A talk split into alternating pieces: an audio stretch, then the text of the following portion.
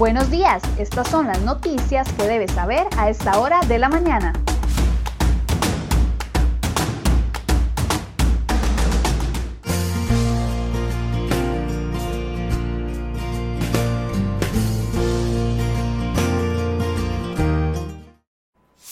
Lunes 30 de noviembre, muy buenos días, gracias por acompañarnos en CR Hoy Noticias y por acompañarnos en este día feriado. Lo invitamos a que nos acompañe para ver las principales noticias que hemos preparado para ustedes el día de hoy.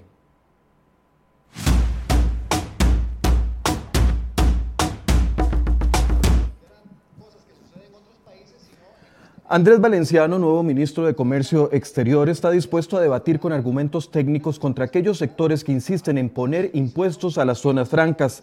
Tendrá que empezar por convencer a los diputados del Partido Acción Ciudadana, ya que los legisladores Welmer Ramos, Mario Castillo y Luis Carranza apuntan en esa dirección.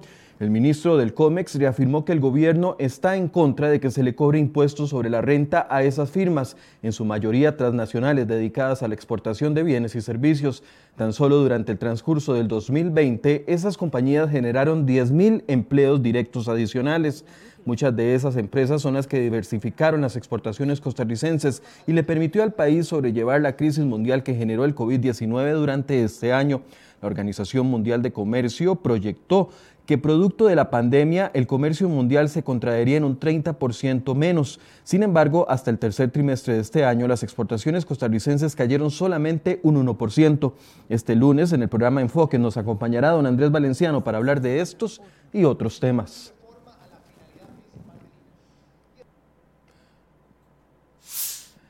Y la Casa Presidencial retó a los diputados de todas las fracciones legislativas a ser consecuentes con su discurso de prudencia y de sacrificio. El gobierno les mandó para su discusión el proyecto de ley que busca que ellos renuncien a la cuota mensual de 500 litros de combustible para uso discrecional en sus vehículos. El proyecto de ley fue propuesto en abril anterior por la diputada oficialista Paola Vega el expediente legislativo está consignado a la Comisión de Asuntos Económicos del Congreso desde junio anterior. La propuesta de Vega fue acogida por la Mesa de Diálogo Multisectorial del Poder Ejecutivo, que este jueves mandó el plan para que sea discutido en el periodo de sesiones extraordinarias que inicia mañana primero de diciembre. Este periodo se extenderá por ocho meses, donde el Poder Ejecutivo es quien define la agenda de proyectos que discuten los diputados.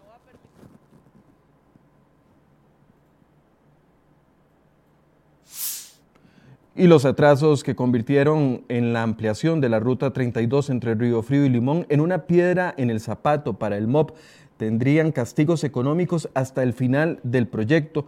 Las obras a cargo de la empresa China Check realizaron, realizan la ampliación a cuatro carriles de un tramo de 107 kilómetros. La orden de inicio de construcción se giró el 20 de noviembre del 2017 y a la fecha se presentan serios atrasos en la conclusión. Kenneth Solano, gerente de la unidad ejecutora del proyecto, explicó a autoridades municipales de la provincia que el contrato tiene una condición entre el Estado y la empresa Check. Durante el desarrollo de las obras no es posible aplicar multas al contratista, sino hasta el final. El problema es que el contrato no tiene herramientas que hagan que esa presión sea efectiva, como multas, y eso no y eso que los castigos económicos se pueden dar hasta el final del proyecto. La fecha de conclusión está pactada para inicios de octubre del 2020, pero la compañía consiguió una prórroga para finales del marzo del 2021. Ahora la proyección más reciente indica que concluirían hasta mayo del 2022.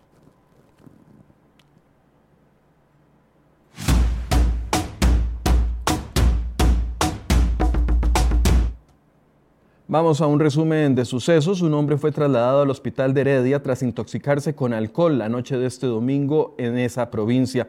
Según la Cruz Roja, el hombre de 62 años estaba intoxicado e inconsciente y su condición era muy crítica. De momento se desconoce qué tipo de licor ingirió y en qué circunstancias. La identidad del paciente no trascendió. En otras informaciones de sucesos, el Servicio Nacional de Guardacostas, con apoyo de una aeronave estadounidense, interceptaron dos embarcaciones que llevaban 422 paquetes de cocaína. Se trata de tres ecuatorianos y cuatro ticos que navegaban a 24 millas náuticas de Punta Llorona en Punta Arenas. En una lancha iba oculto el cargamento de droga. Todos quedaron a disposición de las autoridades. Y además el megaoperativo número 86 del año dejó un total de 59 personas detenidas durante la noche de este sábado y la madrugada del domingo, según informó el Ministerio de Seguridad. En los operativos participaron todos los cuerpos de policía del país y destaca la detención de 17 personas con órdenes de captura y tres sujetos cometiendo delitos.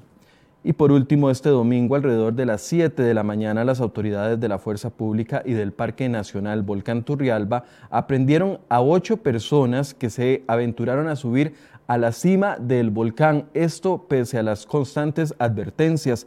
Se trata de cinco hombres y tres mujeres. A todos se les realizó una prevención administrativa y se les notificó que de volver a ser aprendidos serán puestos a las órdenes de la Fiscalía.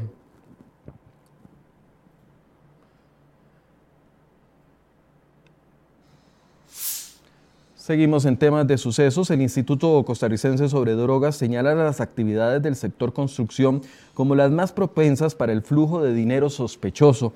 Esto porque puede verse implicado en operaciones de criminalidad organizada para legitimar capitales dentro del sistema financiero nacional. En un listado de 14 actividades económicas en Costa Rica, las labores de construcción aparecen en primer lugar de un total de 900 trabajos que podrían estar eventualmente ligados al lavado de dinero. Dentro del top 10 destacan además actividades de bufetes de abogados, compra y venta de bienes, inmuebles, operaciones crediticias, peluquerías y hasta salas de belleza. Entre enero y octubre del 2020, a través del ICD, las entidades bancarias han elaborado reportes de operaciones sospechosas por hasta 250 millones de dólares. Se estima que de ese monto, el, al menos un 20% corresponde a actividades del sector construcción.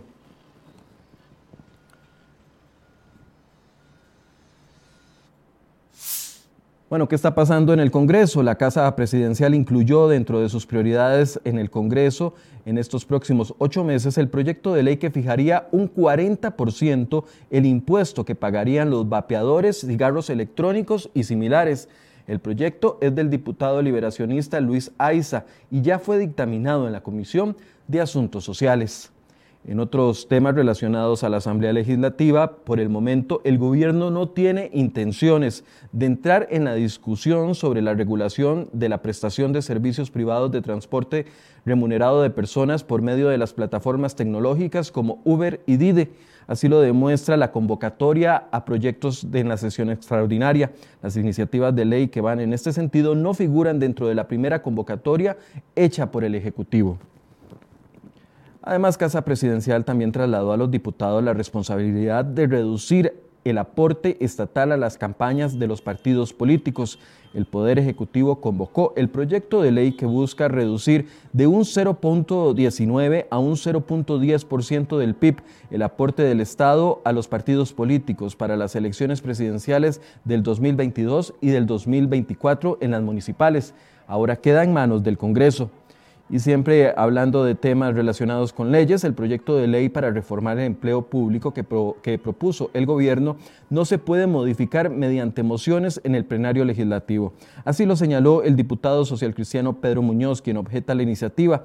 El legislador explicó que el proyecto fue diseñado con malas intenciones para despojar al servicio civil de sus responsabilidades y por eso obtiene un borrador de un proyecto alternativo.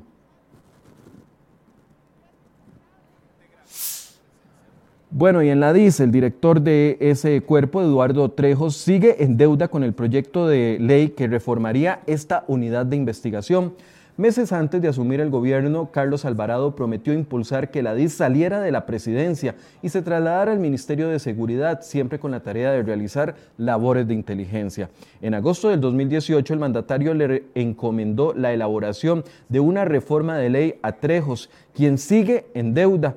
En enero anterior, luego de varios meses de posponer la entrega del proyecto de ley, el director de la DIS pidió seis meses más para presentarla, sin embargo, al día de hoy el proyecto sigue sin aparecer. En, esta en esa ocasión, Trejos dijo que necesitaba de seis meses más, pues el supuesto proyecto pretendía un proceso de reforma más grande. Además, el, el jerarca puso como excusa que habían aspectos de la propuesta de ley que debía discutir con la ministra de Planificación, Pilar Garrido. Sin embargo, la ministra se liberó de esa responsabilidad.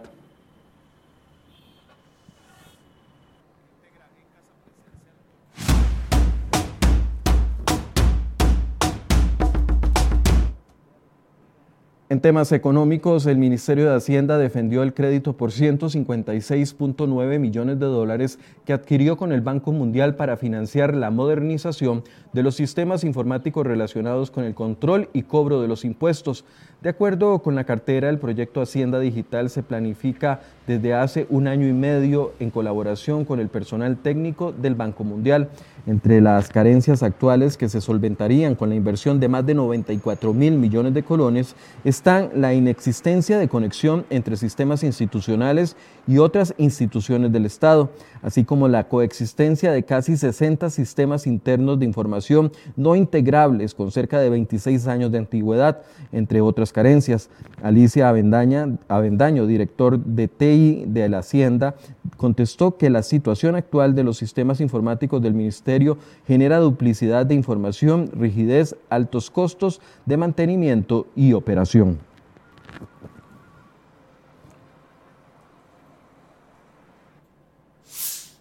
Y otra nota que traemos en la portada de cereoy.com el día de hoy es que sin que mediara un proceso abierto de concurso, el sistema de banca para el desarrollo decidió contratar mediante la vía de excepción una campaña publicitaria en un solo sitio web. Destinarán al menos 75 millones de colones en la contratación de pauta de ameliarueda.com. Este monto representa tres cuartas partes del presupuesto total para publicidad que tiene la institución, que ronda alrededor de los 100 millones de colones al año. Los pagos al sitio de ameliarueda.com se realizarán de forma mensual y se escogió ese medio de forma directa, pese a ser uno de los que menos usuarios tiene en el país si se compara con otros medios electrónicos. La contratación directa fue defendida por Miguel Aguiar, director de Banca para el Desarrollo, y consta en el sistema de compras públicas con fecha de elaboración del pasado 25 de noviembre. En las especificaciones técnicas se establece la necesidad de publicaciones permanentes de banner en el sitio web, publicación de videos e informes de la institución, así como el apoyo y diseño en creatividad de las publicaciones de todas las plataformas asociadas al medio.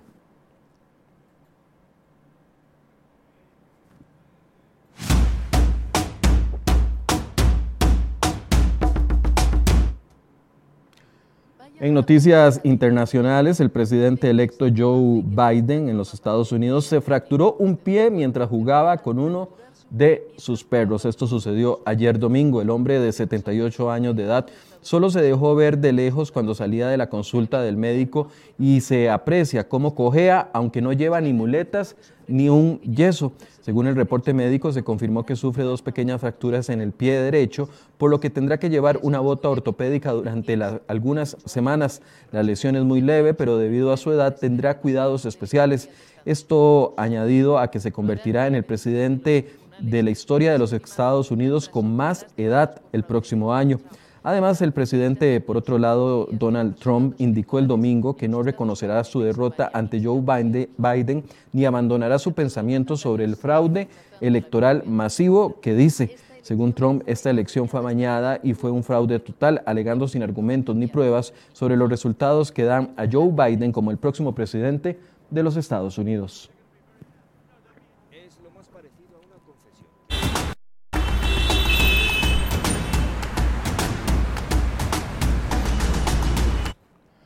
Vamos a un reporte del tránsito y aunque la mañana es bien soleada aquí en el sector de la capital, quiero comunicarles que el paso entre la ruta de la ruta 32 está bloqueado en el sector de ventanas. Esto debido a un deslizamiento porque en la zona está lloviendo mucho. Ahí vemos el sector de San Sebastián donde hay un tránsito fluido. Este feriado 30 de noviembre, que lo que estamos celebrando es más bien el primero de diciembre, pero se adelantó para tener un fin de semana largo. Ahí vemos el sector de la Lima, vista hacia San José, donde está completamente fluido el tránsito.